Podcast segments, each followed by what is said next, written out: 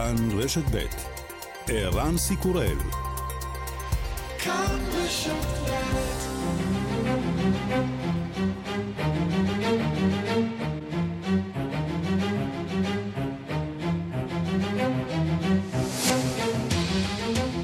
השעה הבינלאומית 18 במאי 2022 והיום בעולם. זה אולי נראה כך, אבל הקורונה לא הלכה רחוק מדי.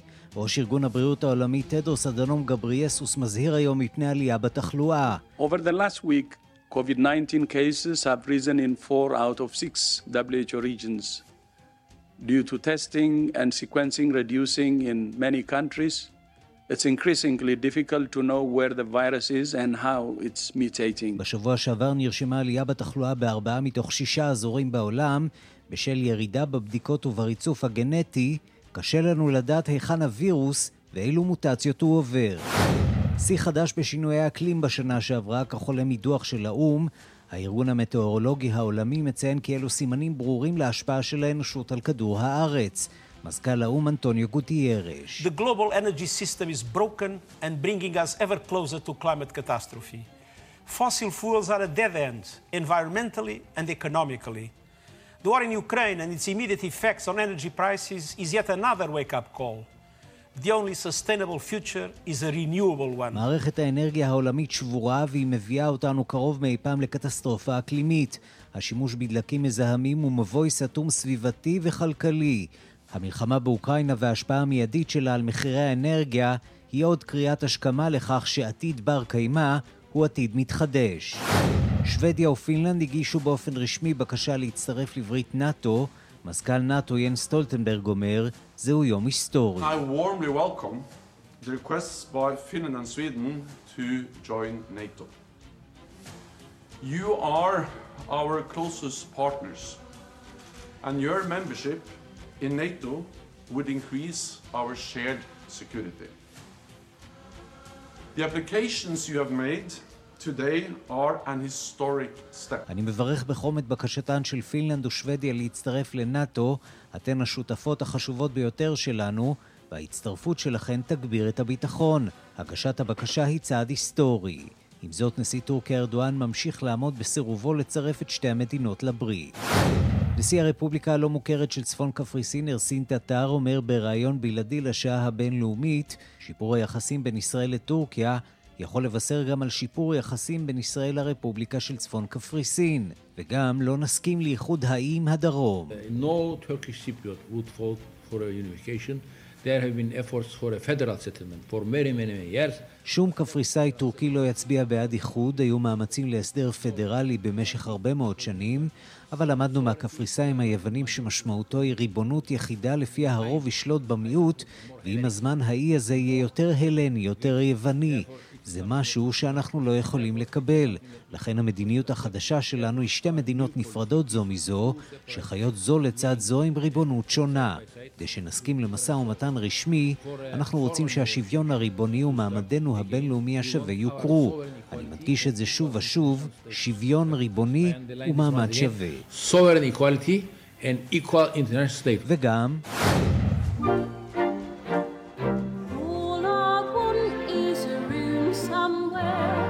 הזמר גבירתי ענווה חוזר הערב לבמה המקורית בווסט אנד שבלונדון.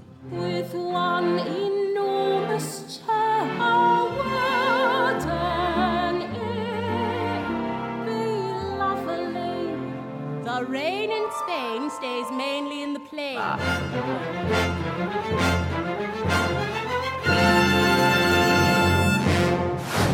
השעה הבינלאומית שעורך זאב שניידר, מפיקה ילד דוידי, בביצוע הטכני יאיר ניומן, אני ערן סיקורל, אנחנו מתחילים.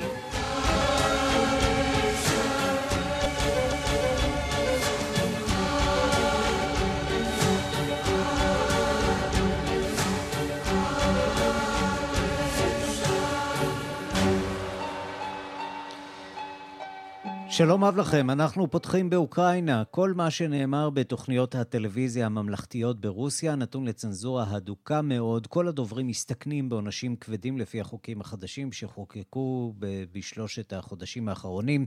אם ישמיעו ביקורת כלשהי על התנהלות הצבא הרוסי באוקראינה, אה, תחת הרושם הדרמטי הזה צריך אה, להבין את הדברים של המפקד לשעבר של כוחות ההגנה האווירית אה, של רוסיה, שהוא גם אה, משמש כפרשן הצבאי של הערוץ הממלכתי הראשון. אה, דברים אה, שהוא אומר, מותח ביקורת חמורה מאוד על ממשלו של פוטין. אנחנו פותחים בדיווחה של כתבת חדשות החוץ, נטליה קנבסקי. האם מדובר באומץ או בתיאום עם הקרמלין נדע בקרוב.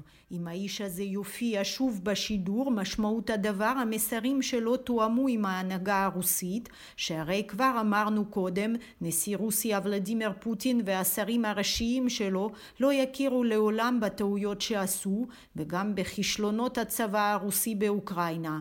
אך העם הרוסי אינו סתום האזרחים מתחילים אט אט להבין את המצב האמיתי לשאול לשאול יותר ויותר שאלות למרות מסך התעמולה הכמעט אטום. לכן ייתכן מאוד שמדובר באסטרטגיה מחושבת של הקרמלין להעמיד איש צבא לשעבר שיעביר ברכות את המסר המרכזי המשימה שלנו באוקראינה רחוקה מלהסתיים ועלולה להפוך לקשה יותר ויותר. Должен сказать, что ну не надо пить информационное успокоительное, а то иногда распространяется информация о том, о каком-то морально-психологическом надломе в вооруженных силах Украины. עליי לומר, אל תשתו את כדורי ההרגעה התקשורתיים. בעת האחרונה מופץ מידע על שסע כביכול בשורות הצבא האוקראיני, על רמת המורל הירודה כביכול. כל השמועות האלה אינן מציאותיות בלשון המעטה, טען חדריונוק והזהיר שבזמן הקרוב יוכלו האוקראינים להוציא לשדה הקרב עוד כמיליון חיילים שהמערב ידאג לחמש. המצב בשטח בעבור כוחותינו ילך ויחמיר, הזהיר והוסיף לא צריך להשלות את עצמנו, אנחנו נתונים בבידוד עולמי טוטאלי. טענות קיצוניות משהו מפיו של פרשן בטלוויזיה הממלכתית, לכן אפשר בהחלט להניח שתואמו עם הקרמלין כדי להכין את האוכלוסייה לזמנים הקשים שמצפים לה. הנשיא פוטין מצידו מנסה להפגין עסקים כרגיל וממשיך להאשים את המערב בכל האסונות הנוכחיים והעתידיים של רוסיה. сегодня мы видим, что по абсолютно политическим, политически окрашенным причинам из-за собственных амбиций и под давлением американского сюзерена и европейские страны вводят... היום אנו רואים שמשיקולים פוליטיים לחלוטין בגלל האמביציות האישיות שלהם ותחת הלחץ של האמריקנים מדינות אירופה מטילות יותר ויותר עיצומים חדשים על שווקי הגז והנפט, כל זה מוביל לאינפלציה, ובמקום להודות בטעויות שלהן, הן מחפשות אשמים במקומות אחרים, כך פוטין במפגש עם שריו וראשי חברות האנרגיה הרוסיות. שר החוץ של רוסיה סרגי לברוב מצידו ניסה להמעיט בחשיבות הבקשה שהגישו היום שוודיה ופינלנד להצטרפות לנאטו. לדבריו שתי המדינות השתתפו גם בעבר בתמרוני הברית. Их территорию НАТО учитывает при военном планировании продвижения на восток, поэтому в этом смысле уже, наверное, большой разницы нет. נאט"ו מביאה בחשבון את השטח שלהן כשהיא מתכננת את התקדמותה למזרח, אז מהבחינה הזאת לא יהיה שינוי גדול, בואו נראה איך הם ישתמשו בשטח הזה בפועל, טען לברוב. מוסקבה גם הודיעה היום שהשיחות על הפסקת אש עם אוקראינה אינן מתקדמות כי קייב אינה מעוניינת בהן ועושה הכל כדי לטרפדן. האוקראינים מצידם הדגישו שנמשכות כעת השיחות הסבוכות על פינוי החיילים הנותרים במפעל הפלדה אזובסטל במריופול. Зараз процес порятунку, сама операція триває. Ця тема надзвичайно чутлива, і це означає, що ми 53 חיילים פצועים קשה פונו לנובה אזובסק ויקבלו סיוע רפואי שם. זהו שטח שנמצא בשליטת הכובש משנת 2014. עוד 211 אנשים הובאו לאליניבקה, שגם היא לא בשליטת אוקראינה, בוודאי יהיה צורך בהליך החלפת השבויים, מסרה חנה מליאר, סגנית שר ההגנה האוקראיני. היא לא פירטה כמה עוד חיילים נותרו במפעל במריופול. רוסיה טוענת שעד עתה נכנעו שם 959 חיילים אוקראינים. שוודיה ופינלנד הגישו היום בבריסל בקשה רשמית להצטרף לנאט"ו. מזכיר נאט"ו ינס סטולטנברג בירך את המבקשות במילים חמות. הנה הדברים. This is uh, a good day at a critical moment for our security. Thank you so much for handing over the applications for Finland's and Sweden's membership in NATO. Every nation has the right to choose its own path. You have both made your choice after thorough democratic processes. And I warmly welcome the requests by Finland and Sweden to join NATO. זהו יום טוב, עיתוי מכריע לביטחוננו. תודה מקרב לב לפינלנד ושוודיה על הגשת הבקשה להצטרף לברית נאט"ו. לכל אומה, אומר סטולטנברג, יש זכות לבחור את דרכה. שתיכן בחרתן את הדרך שלכן בהליך דמוקרטי. הדיווח של כתבנו בקופנהגן, יגאל רום. היסטוריה נכתבה היום בבריסל עם הגשת הבקשה הרשמית של שוודיה ופינלנד להצטרף לברית. מסתיימת בכך תקופה של 200 שנות נייטרליות שוודית שהצטיינה בהימנעות עקבית להיכנס לכל ברית הגנה כלשהי, ופינלנד גם כן מסיימת תקופה של הימנעות זהירה ביותר מכל צעד שעלול היה להיראות כמתריס נגד השכנה הרוסית הענקית במזרח. שתי מדינות הצפון הגיעו כמעט בו זמנית להחלטה שנייטרליות בלבד אין בה די, הן חייבות לגייס לצידן מטריית הגנה אפקטיבית, וכזאת יכולה לספק רק ברית נאט"ו. מעניין לא פחות בהקשר הזה היא התמיכה הרחבה בצעד המהפכני הזה בקרב הציבור. בפינלנד למעלה מ-60 אחוזי תמיכה, בשוודיה יותר מ-50. זאת הוכחה חותכת לחשש מפני המדיניות האגרסיבית של ולדימיר פוטין, שגרמה לאובדן האמון של הציבור בסקנדינביה בדיפלומטיה שקטה, שהייתה נקוטה בעבר הלא רחוק. מדינות סקנדינביה האחרות, נורבגיה ודנמרק, מברכות כמובן על הצעד הזה ורואות בו פתח לעורר מחדש את הסולידריות הסקנדינבית, שבשנים האחרונות קרטעה ולא סיפקה את הציפיות שתלו בה.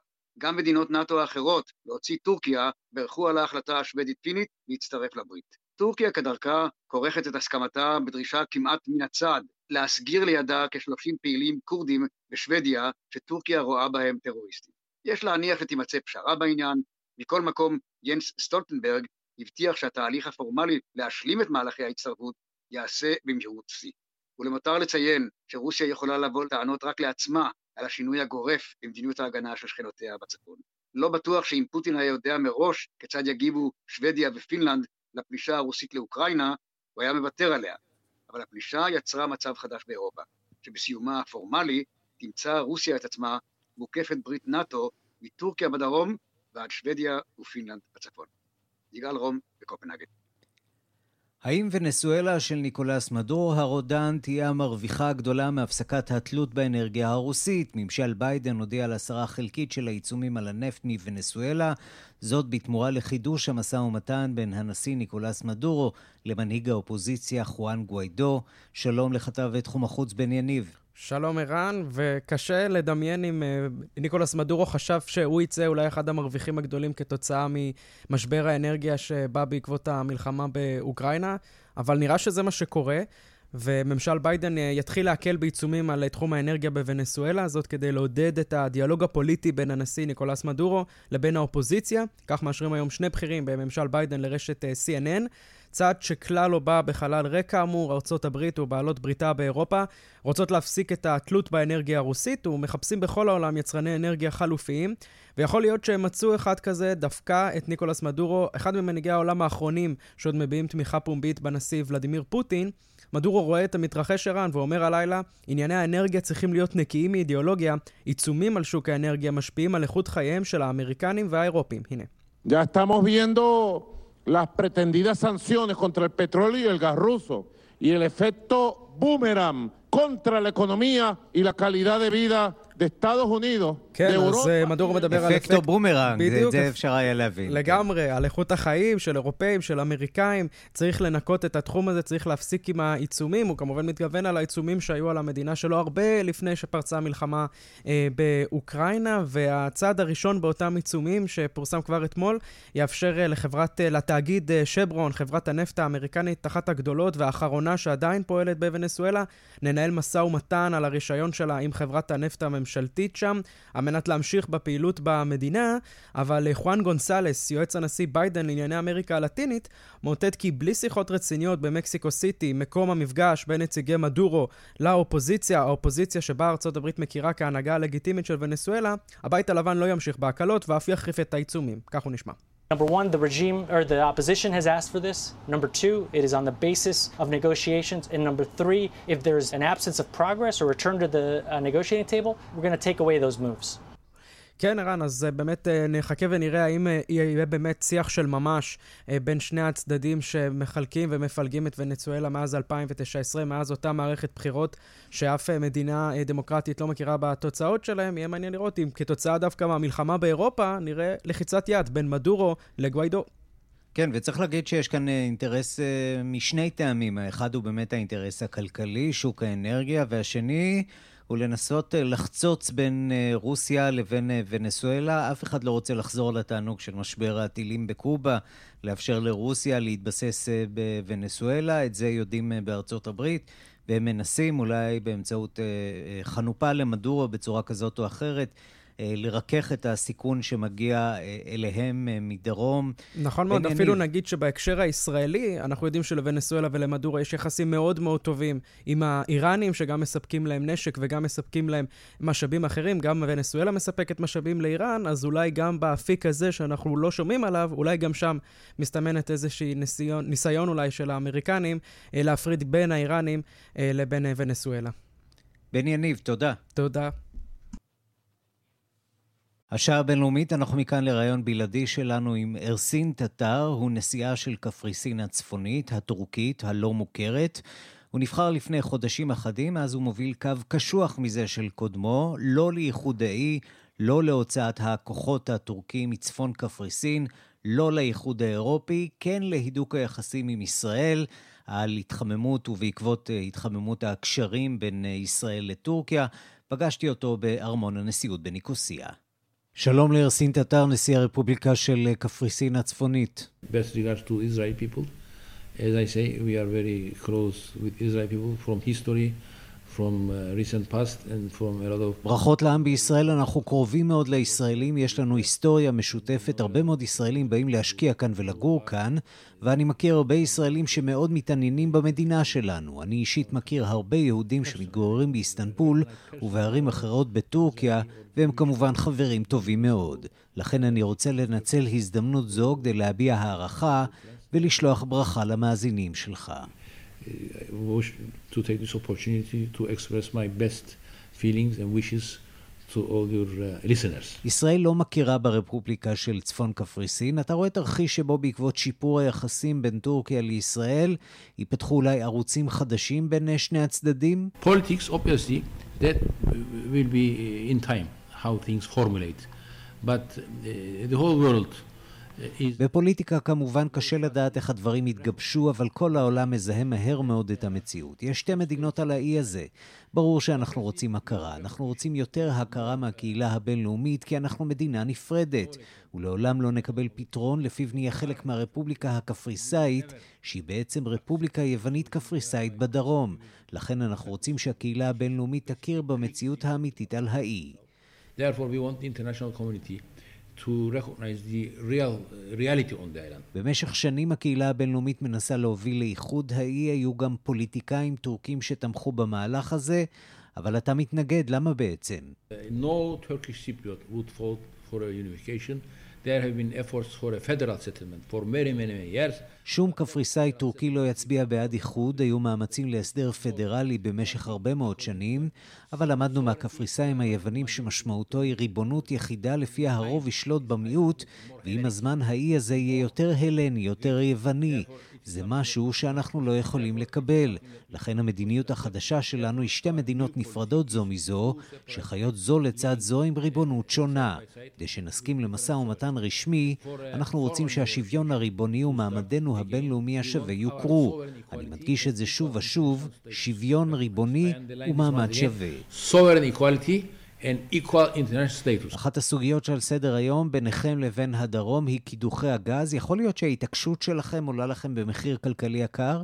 We deserve to have heat carbon energy exploration rights and we have uh, offered the Greek Cypriots. מגיע לנו ליהנות מרווחים על משאבי האנרגיה. הצענו לקפריסאים היוונים ב-2019 להקים ועדה שבה נוכל להיות שותפים אמיתיים.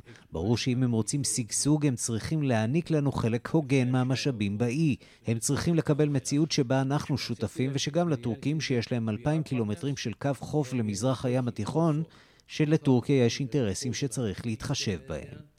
And Turkey has got her vested interest. כמו שזה נראה כרגע, עוקפים אתכם, אנחנו רואים שיתוף פעולה הדוק בין הרפובליקה של קפריסין, מצרים, ישראל ויוון, ואתם בצפון נשארים בחוץ. A pipeline is the only way forward to... צינור שיעבור דרכנו הוא הדרך היחידה להעביר את הגז מאזור ישראל, מצרים ומדרום קפריסין, ישירות לטורקיה ומשם לאירופה. זה התרחיש האפשרי ביותר. In Turkey to Europe. This is the most feasible. כדי למצוא פתרון, הדרום דורש שתוציאו את החיילים הטורקים שנמצאים כאן מאז 1974. למה אתם לא מסכימים? If you ask me personally, I definitely do not want Turkish troops to go back. Always some troops here. אם אתה שואל אותי אישית, אני בהחלט לא רוצה שהחיילים הטורקים יעזבו. החיילים כאן נותנים לנו ביטחון, הכוחות הטורקים אינם מתערבים בחיי היומיום שלנו, הם כאן רק כדי להגן אם צריך. החברים שלנו בדרום מחזיקים הרבה מאוד נשק, הם מתחמשים ומשקיעים בזה 300 מיליון דולרים בשנה, זה מסוכן מאוד, כולל לשיקולים שאנחנו לוקחים בחשבון. השאלה אם המעורבות של טורקיה היא לא מכשול לשלום, אם היא לא מונעת מכם את החיים הטובים שמגיעים לכם. In that regional balance, the role of Turkey and Greece is very important because at the moment their policy is trying to pull us into an environment within the European context. באזור הזה לטורקיה יש תפקיד וזה חשוב מאוד. כרגע המדיניות של היוונים היא לנסות למשוך אותנו לתוך סביבה בהקשר אירופי. לפי היוון והרפובליקה של קפריסין ישלטו בקפריסאים הטורקים, וטורקיה תוציא את כוחותיה. טורקיה לא יכולה לצאת מכאן, היא נמצאת במרחק של 40 מייל בלבד מקפריסין, היא כל כך קרובה וכפי שאתה יודע מהסכסוך ברוסיה ובאוקראינה, למעצמות גדולות כן אכפת מהביטחון שלהן. גם ישראל, מדינה שסבלה מהרבה היבטים ביטחוניים ויש לה הרבה חששות, יכולה להבין זאת. אני בטוח שעם הניסיון שלכם, אתם יכולים להזדהות עם מה שעובר עלינו. האם היום, כמעט 50 שנה מאז המלחמה שפיצלה את האי, עדיין יש חשש למלחמה בין צפון לדרום? Look at what happened in Ukraine. Nobody thought at this day and age that there will be a war תראה מה קורה באוקראינה. אף אחד לא חשב היום שתהיה מלחמה ממש כאן לידינו, אבל זה קורה. האם זה יכול לקרות כאן אצלנו? עלינו להיזהר מאוד לא לתת הזדמנות לשחקנים שונים שעלולים לחשוב אחרת וליצור תנאים כאלה. אף אחד לא רוצה מלחמה, ההשלכות על הכלכלה שמבוססת על תיירות בשני הצדדים יהיו הרסניות. because nobody wants a war, nobody wants a conflict. Because that will give this island a lot of damage. באחרונה ראינו שארצות הברית מגלה יותר עניין במה שקורה אצלכם, בעיקר על רקע המלחמה באוקראינה, ניסיון להדק את השורות בברית נאט"ו.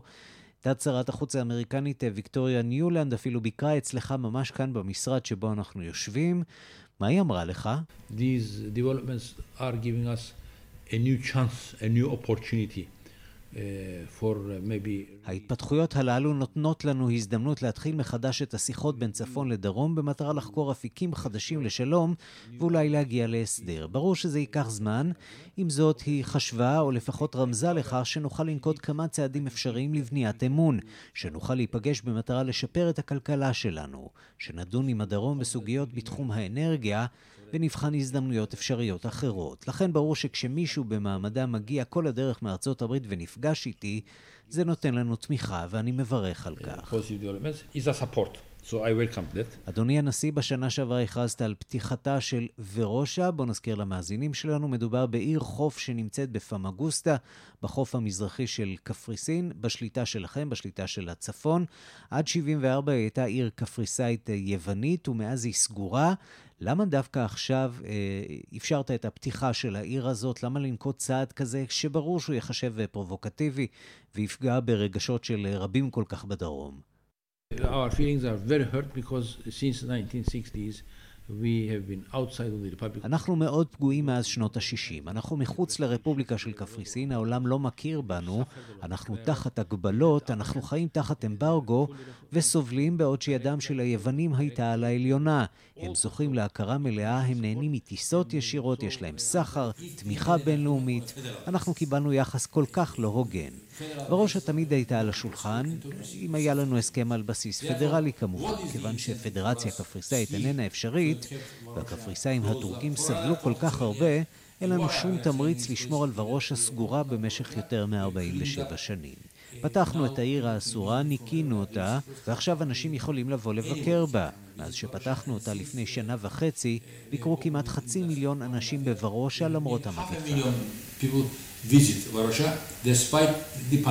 וזה כמובן מעלה את השאלה, איזה פתרון אתה מדמיין לקפריסין ברמה הכלכלית? כל כך הרבה אזרחים נעקרו מהבתים שלהם מהצפון, ברחו לדרום, מה הפתרון שאתה מציע להם? We believe that uh, exchange of land, compensation, and uh, some land can be returned back to the original owners. This is the only way forward. אנחנו מאמינים שהחלפת קרקעות היא הפתרון. את מקצת הקרקעות נוכל להחזיר בחזרה לבעלים המקורי. זאת הדרך היחידה. פתרון אחד הוא לפצות, השני הוא להחליף אדמות. גם אנחנו איבדנו שטחים בדרום ואותם אפשר להחליף. הדרך היחידה לפתור את הסכסוך היא לפצות אנשים. ירסין טטר, נשיא קפריסין הטורקית, תודה רבה ששוחחת עם השעה הבינלאומית. Best feelings and wishes to all your uh, listeners.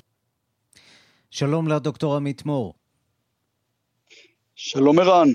מנכ"ל אקו אנרג'י, ייעוץ כלכלי אסטרטגי ומרצה בכיר באוניברסיטת אה, רייכמן.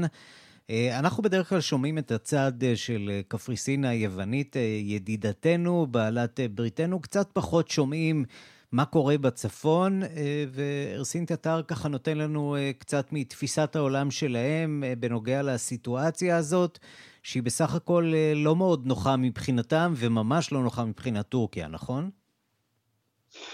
אכן, המדינה היחידה שמכירה בעצם ב-TRNC, הרפובליקה הטורקית של צפון קפריסין, היא, היא טורקיה, שבעצם יש הרואים בה שטח כיבוש טורקי.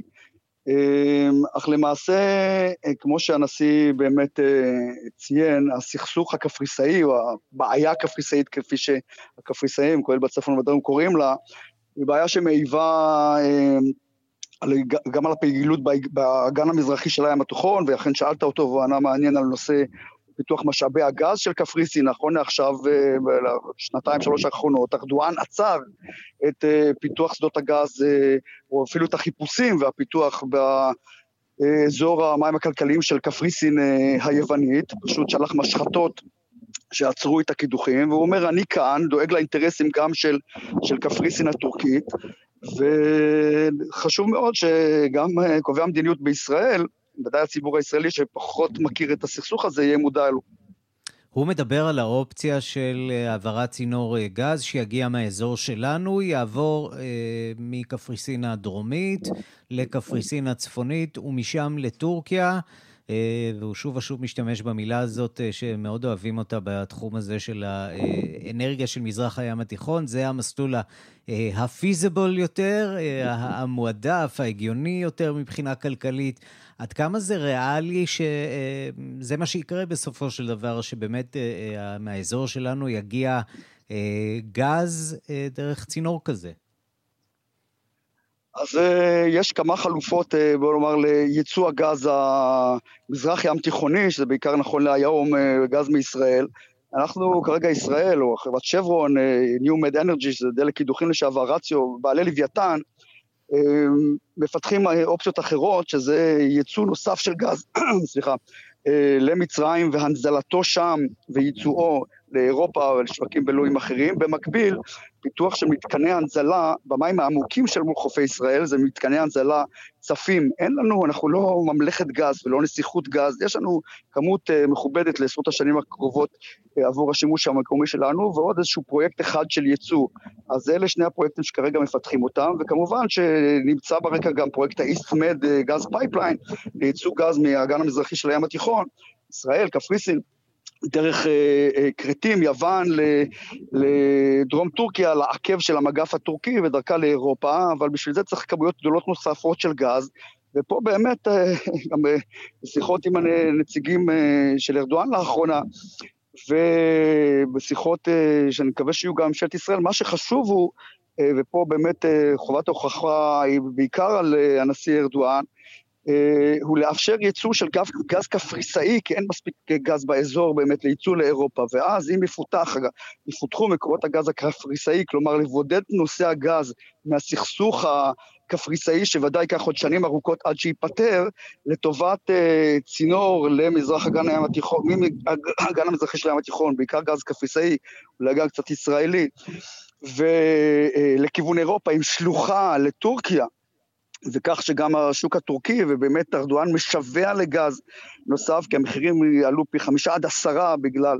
המשבר במלחמה הוא משווע מצד אחד, מצד שני אנחנו שומעים שהוא לא ממש פותר אה, לאירופאים את הבעיות. אה, אנחנו שומעים כמה הוא מאתגר עכשיו את אה, סוגיית הצירוף של פינלנד ושוודיה. לסיום, בוא נגיד מילה על נאום שנשא אתמול ראש ממשלת יוון בקונגרס האמריקני. אגב, נאום חריג. מנהיגים ישראלים אולי קצת יותר מורגלים בזה, אבל מנהיגים יוונים הרבה פחות. אה, והוא דיבר שם על הקמה של רשת חשמל משותפת ליוון, קפריסין, ישראל ומצרים. איפה זה עומד, אה, הרעיון הזה? אז זה בהחלט אה, נושא שכבר צף הרבה מאוד שנים ועכשיו הוא בתחילת ביצוע, כלומר זה פרויקט כבל החשמל שיחבר את אירופה, את יוון, קודם כל לכרתים, זה כבר קורה, ומכרתים השלב הבא זה לקפריסין, וזה יקרה כנראה בשנתיים שלוש הקרובות, קפריסין כבר לא תהיה אי אנרגטי, ואז הרעיון הוא לחבר את קפריסין לישראל, ואולי גם את מצרים בכבלים. ישראל כבר לא תהיה גם אי אנרגטי אה, לכשעצמה, אבל פה אני באמת קורא לצדדים שכבל כזה לא יהיה אלף מגוואט כמתוכנן, ישר כדאי לעשות אותו אלפיים מגוואט, ואז גם אנחנו עודפי חשמל שלנו נוכל לייצא לאירופה, וההפך, קפריסין, גם גז יוכל אה, לשמש לייצור חשמל בקפריסין עצמה, אולי להיות גם מיוצא לישראל וגם למצרים. ולכן אה, אני חושב, רואה חשיבות רבה מאוד בפרויקט הזה, האיחוד האירופי שם אותו, הוא קרא לו פרויקט של בעדיפות אה, גבוהה, הוא גם מימן את ה-feasibility study, הוא גם מימן חלק מההתקנה, ואכן צוותים של חברת חשמל מצד אחד, ממשלת ישראל, מול החברה שהוקמה, קפריסין, יוון, אני בהחלט מקווה שזה יקרום עור וגידים, וכך ישראל גם לא תהיה מבודדת מבחינת מערכת החשמל שלה. דוקטור עמית מולר, אה, מנכ"ל אקו אנרג'י, ייעוץ אה, כלכלי אסטרטגי ומרצה בכיר באוניברסיטת רייכמן, תודה רבה לך על הדברים. תודה רבה. השעה הבינלאומית, פסטיבל הסרטים הבינלאומי הגדול בעולם, נפתח אמש בכאן, בריביירה הצרפתית. הנואם המרכזי בטקס הפתיחה בשידור מקייב. נשיא אוקראינה ולודימיר זלנסקי. מהפסטיבל השנה נעדרים לא רק הסרטים הרוסיים, אלא למרבה הצער גם הסרטים הישראלים. כתבנו גדעון קוץ מדווח מפסטיבל כאן. נשיא אוקראינה וולודימיר זלנסקי הגשים אולי חלום ילדות ורשם לעצמו ולאוקראינה הישג חשוב גם בזירת התרבות העולמית, כשהופיע אמש במסגרת הסבב העולמי שלו על המסך בארמון הפסטיבלים בפני באי פתיחת פסטיבל הסרטים הבינלאומי של כאן. זלנסקי העמיד במרכז דבריו את דמותו של צ'רלי צ'פלין, שגילם את דמותו של הדיקטטור הגדול של שנות ה-40 של המאה שעברה, אדולף היטלר. Звичайно, ми продовжимо битися. І у нас немає альтернативи, ніж виборювати свободу. הדיקטטור הגדול של צ'פלין לא חיסל בשעתו את הדיקטטור, אבל הפך את הקולנוע המדבר לקולה של החירות. היום אסור לקולנוע לשתוק מול הדיקטטור שירש את הנאצים. בהקשר של המלחמה באוקראינה לא הוזמנה השנה כל משלחת רוסית רשמית ובכל זאת יוצג סרטו של במאי האופוזיציה קיריל סרברניקוב ופרט לנאומו של זלנסקי יוקרן סרט חדש של במאי אוקראיני צעיר שהושלם בימים אלה ובנוסף תיערך הקרנה מיוחדת לסרטו התיעודי החדש של הבמאי האוקראיני סרגי לוז'ניצה. דקל זהב מיוחד הוענק לשחקן פורסט וויטקר העוסק היום בעניינים הומניטריים עבור אונסקו שהמזכירה הכללית שלו, אודרי אזולה, סיפרה לנו על תקוותה לחזרתן הקרובה של ארצות הברית וישראל לארגון. ומי שהכריזה על פתיחת הפסטיבל הייתה השחקנית ג'וליאן מור.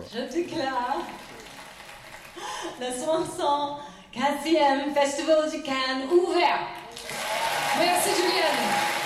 הסרט הפותח דווקא קומדיית זומבים של הבמאי מישל חזנביציוס שממשיך להתקשות למצוא את דרכו אחרי שיטפון האוסקרים של The Artist והוא לא מצא אותה גם בסרט שמראה את כשלי ההסרטה של סרט על החיים מתים על פי תסריט יפני.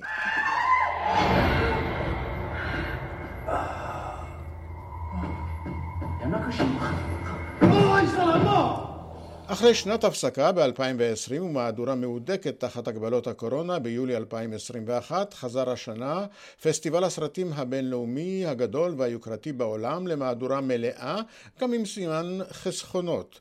והוא נושא אכזבה גדולה ומכה ליוקרה שצבר בשנים האחרונות הקולנוע הישראלי. אחרי נציגות מכובדת בשנים האחרונות כולל זכייה בפרס חבר השופטים בשנה שעברה של הבמאי נדב לפיד לא יהיה השנה שום יוצר ישראלי בשום מסגרת רשמית של פסטיבל כאן. עם זאת, הבמאית החיפאית, מהא חאג', תציג במסגרת מבט מסוים סרט שייצג את פלסטין, ושחקנים פלסטינים אזרחי ישראל, מוחמד בכרי, מכרם חורי ותאופיק ברהום, ישתתפו במותחן הילד מגן עדן של הבמאי השוודי ממוצא מצרי, טארק סאלח. הפסטיבל מנסה גם לשמור על קשר עם הוליווד המסחרית, כשהוא מארח היום את הכוכב תום קרוז, שיעביר שיעור לקהל ויקרין את סרטו החדש Top Gun Maverick. מבטיחים לנו גם מטוס שיחלוף בשמי קאן. המנהל תיארי פרמו הצליח להבטיח הפעם לתחרות הרשמית בקאן נבחרת מכובדת של מועדון הגדולים הקבוע, כולל ארבעה זוכים לשעבר בפרס דקל הזהב, וגם ותיקים המתקרבים לשמונים, דויד קרוננברג ויז'י סקולימובסקי, במאיות נשים יציגו ברובן מחוץ לתחרות. כאן גדעון קוץ ופסטיבל קאן. למוזיאון העיצוב בחולון הגיעו בימים אלה מבריסל, הגיע אוסף עיצוב, אוסף הולנדר, מהמפתיעים והמשעשעים בעולם. התערוכה הזאת היא המלצת סוף השבוע של מירי קרימולובסקי, Overdose. מירי קרימולובסקי, שלום לך. שלום, שלום, ערן. אז קודם כל, אה, בהיותך אב לשני אה, ילדים אינטליגנטים וסקרנים, כבר אני אומרת לך שהתערוכה הזאת שהגיעה מבריסל כיף בלתי רגיל גם לילדים. מוזיאון העיצוב בחולון הביא בעצם תערוכה שהכוכבים שבה זה חפצים יומיומיים, למשל באוסף של הגברת הולנדר, שאגב היא ישראלית לשעבר שחיה כבר עשרות שנים בבריסל ושם יש לה שלושה חללים עם פריטי עיצוב נפלאים. באוסף שלה יש למשל 700 כיסאות שכולנו מכירים שיצאו מדעתם. אה, למשל, כיסא אחד איקוני מאוד מאוד ידוע, מורכב מבובות ברבי. הרגליים שלו, וזה כמובן בהפוך על הפוך בעידן המיטו, הרגליים שלו כולן מירכיים של בובת הברבי המפורסמת שאף ילדה לא יכולה להיראות כמוה, והיום חברת מצל גם מבינה את זה. המושב עשוי מהגוף שלה והמשענת מהחזה שלה. וזה בעצם דיבור על כמה אנחנו מנצלים נשים, כל הנושא של אה, ניצול אה, נשים בעולם הזה. אה, עוד פריט מעניין, כי את גברת הולנדר מעניינים גם, גם כיסאות אך גם עיניים, נרתיק של משקפיים שאתה פותח אותו, ובמקום שיהיו שם משקפיים, מביטות עליך עיניים מתוכו. הרבה מאוד דברים ששואלים בעצם שאלות על המקום שלנו כאן והיום, ואספנית מאוד מתרגשת, זאת הארוחה הראשונה של האוסף שלה בישראל, וההתרגשות שלה אחרי שנים שהיא לא כאן, אה, בואו נשמע את אה, גלילה הולנדר. Just wanted to reconnect with my home, my home, with my roots. And I think it's very accessible. And I mean accessible. It could be good for anyone. Doesn't have, you don't have to have the knowledge, art. You don't. You can be a virgin in the art area. It's good for children, for adults, for any kind of cultures. It's very worldwide. כן, אז ההתרגשות שלה כמובן שהיא מציגה כאן בישראל, והאוסף שלה, שאגב מונה היום מאות פריטים, יש פה דברים שבאמת כל אחד יכול אה, להתחבר אליו ולשאול את השאלות על ה obvious שבעולם, על מה מובן ומה לא מובן. אה, למשל, יש לה מטריה שחורה ענקית נפלאה, שדרכה אפשר לראות את הכוכבים, כמובן שיש בחורים, יש לה אה, תיק של מרי פופינס, התיק הגדול הזה שמרי פופינס תמיד שלפה, שבעצם עשוי מסלע, ומדבר על המסע של החיים שלנו, שכל אחד מאיתנו סוחב את הפקלה שלו, את מסע החיים שלו, אומנים ומעצבים למעשה מכל העולם, ביניהם גם מספר ישראלים, דמיאן הירסט, אחד האומנים המפורסמים בעולם, עם צלחת סיגריות שהיא לא בדיוק צלחת של אה, סיגריות, אה, סרוויז שלם של כלים יפהפיים שיש בו ריצ'רצ'ים, צלחת שנפתחת עם ריצ'רץ'. אה, בקיצור, האוסף שלה הוא באמת אה, אוסף שהוא הפתעה אחת גדולה. אני מניחה שזה תהיה שוב תערוכה שהיא בלוקבאסטר בישראל, כמעט כמו קוסאמה, כי כאמור היא אה, מתאימה גם למבוגרים, גם לילדים, מבט אחר על העולם שלנו במוזיאון העיצוב בחולון. מירי קרמלובסקי, תודה. תודה לך, ערן. ומכאן לפינת המוסיקה העולמית שלנו עם משה מורד, עורך ומגיש התוכנית רדיו מונדו בכאן תרבות. שלום, משה. שלום, שלום ערן, אני מבין ש... היום אנחנו נשארים קרוב, נשארים כן. באזור שלנו. נשארים באזור שלנו, ואני מבין שנשיא צפון קפריסין השתתף בתוכנית באיזושהי צורה. אכן, כן, אכן התראיין. אז אני חוזר אליו.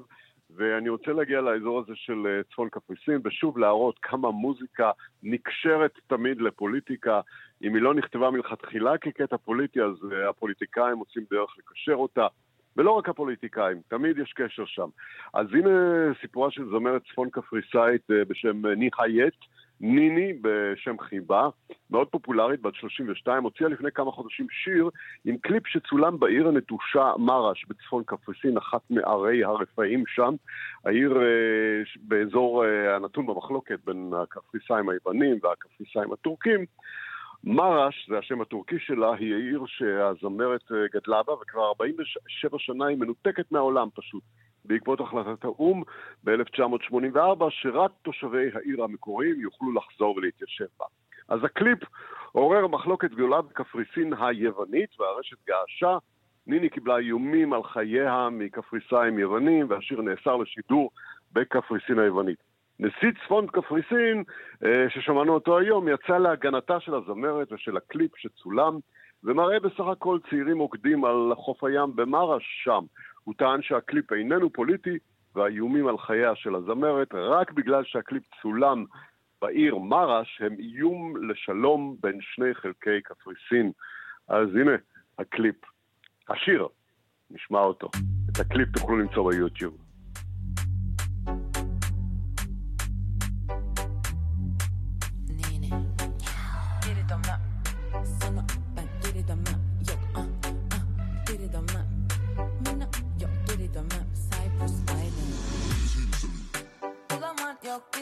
Başka aynı olmaz. Madness madness. Bulaman Bak hislerin tatmin olmaz.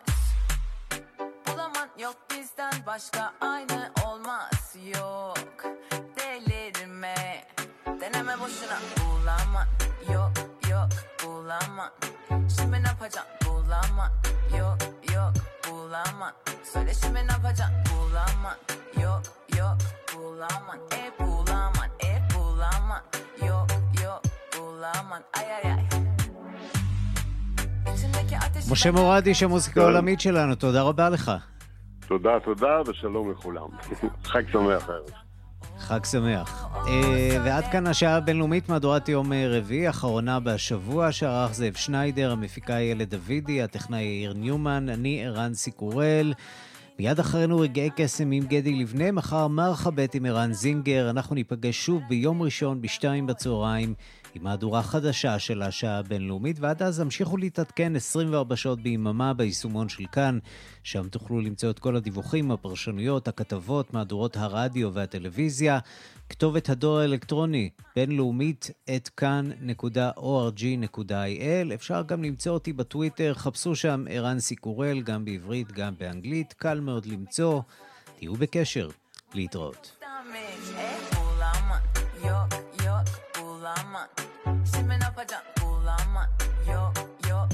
bulamam Söyle şimdi ne yapacaksın? Bulamam Yok yok bulamam E bulamam e bulamam Yok yok bulamam Ay ay ay.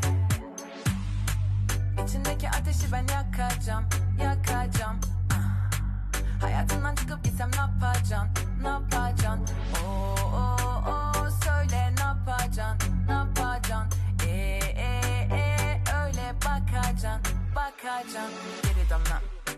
I'm not get it I'm Yo uh uh Get it I'm Me no Yo get it I'm uh uh Get it Fun up get it I'm Yo uh uh Get it I'm Me no Yo get it I'm uh,